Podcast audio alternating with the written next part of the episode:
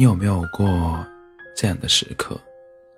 只想一个人静静待着，谁也不想理。不管是陌生人、朋友，亦或是恋人，给你发的消息，明明看见了，就是当时就是不想回。然后过了很久很久，你想起来回复的时候，对方冷漠的表示。晚了，那一刻你不出现，就再也不要出现了。最后，在双方都易碎的玻璃心中分道扬分道扬镳，就此失联。于是，我们就会问：不联系你，没有秒回你的消息，是不是就代表我不在乎你？为什么我们那么迫切的需要在别人身上寻求？一份存在感。假如让你三天不用手机，你又会怎么样？这些问题，我时常也会问问自己。我不联系你，是不是就是真的不在乎你呢？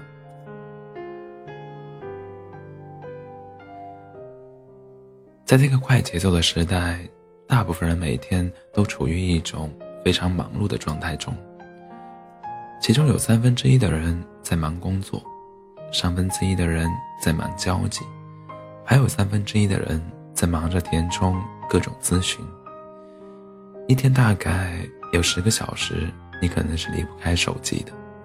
你忙着刷微博、刷朋友圈，忙着看电视、看网页，甚至忙着打游戏、看小说。你非常享受这种一个人忙碌的状态。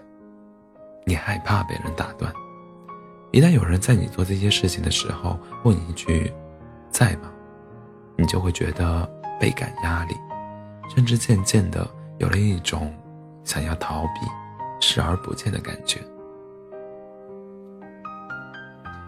你有没有想过，究竟是为什么？因为我们得了一种手机综合病。试着三天不用手机，你会怎么样呢？我有试过三个小时不用手机，那种感觉就像饿了三天没有吃肉一样。之前我在高铁上的时候，旁边坐了一个外国人，我全程手机一直刷刷刷刷刷，他就在一旁翻书，刷刷刷刷刷。当时不知道为什么，我特别羡慕他。因为我很难在这样一个环境中耐下心来看书。我们现在整个大的社会环境似乎太过浮躁了，好像看见别人在干嘛，自己也想干嘛，生怕我一秒不用手机，在地铁上看了会儿书，就被周周围的人说：“哟，小样，装逼呢。”手机的过度消费导致了我们内心的浮躁，总想找一个地方。安静的待一会儿，哪怕是在手机的，哪怕是在手机里独处。所以，曾经有一段时间，我看见微信上有人联系我时，我都会觉得害怕。有时候很想把手机丢在一边，但是真的，真的丢了，又觉得怅然若失，所以只能选择不联系，不回应。我只是想一个人安静的待会儿，不管做什么。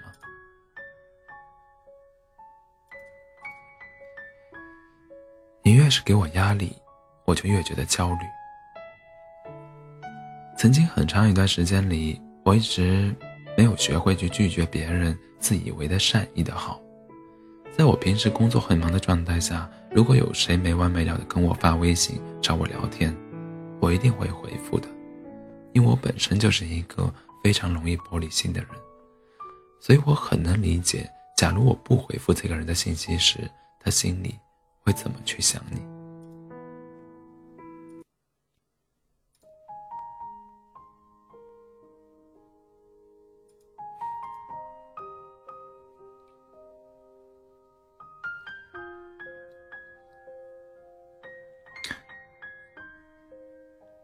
他会想。是不是不在乎他呀？又或者是，是不是我要装高冷，耍大牌呀？亦或是我是不是就是故意给他找不痛快啊？很多很多，所以每当遇到这样的人，我还是会咬着牙回复着。但是久而久之，我觉得烦了，一开始的耐心就会被这种长久的压迫症给消耗殆尽。我会觉得烦躁，觉得压抑，觉得与这个人相处模式太累了。曾经我也想过，干脆直接拒绝，就说我很忙，稍后再联系。但是又怕这样的回复了之后，心里满是愧疚感。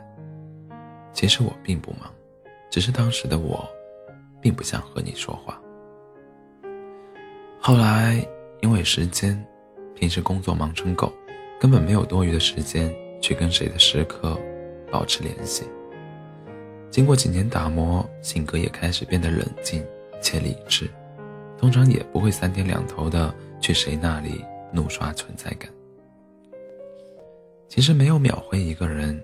真的不是我不在乎你了，而是真的那一刻我不想回而已，就那么简单。你越是给我压力，我就越觉得焦虑，从而到了最后，就变成了你问在吗？我只想回你一句不在。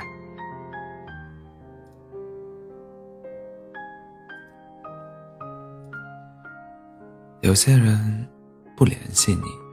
才是真的在乎你。不管你是那个不想回人信息的人，还是那个迫切需要用联系来证明自己存在感的人，我都想说的是，很多时候，不打扰，才是真正的懂事。父母的适当关心，适当关心，不会在你忙碌的时候轻易的打扰你的工作，但是，一旦得知你生病了，依旧会送上。送上暖心的关怀。朋友的彼此懂得，不会在你享受孤独的时候硬是要挤进你的世界。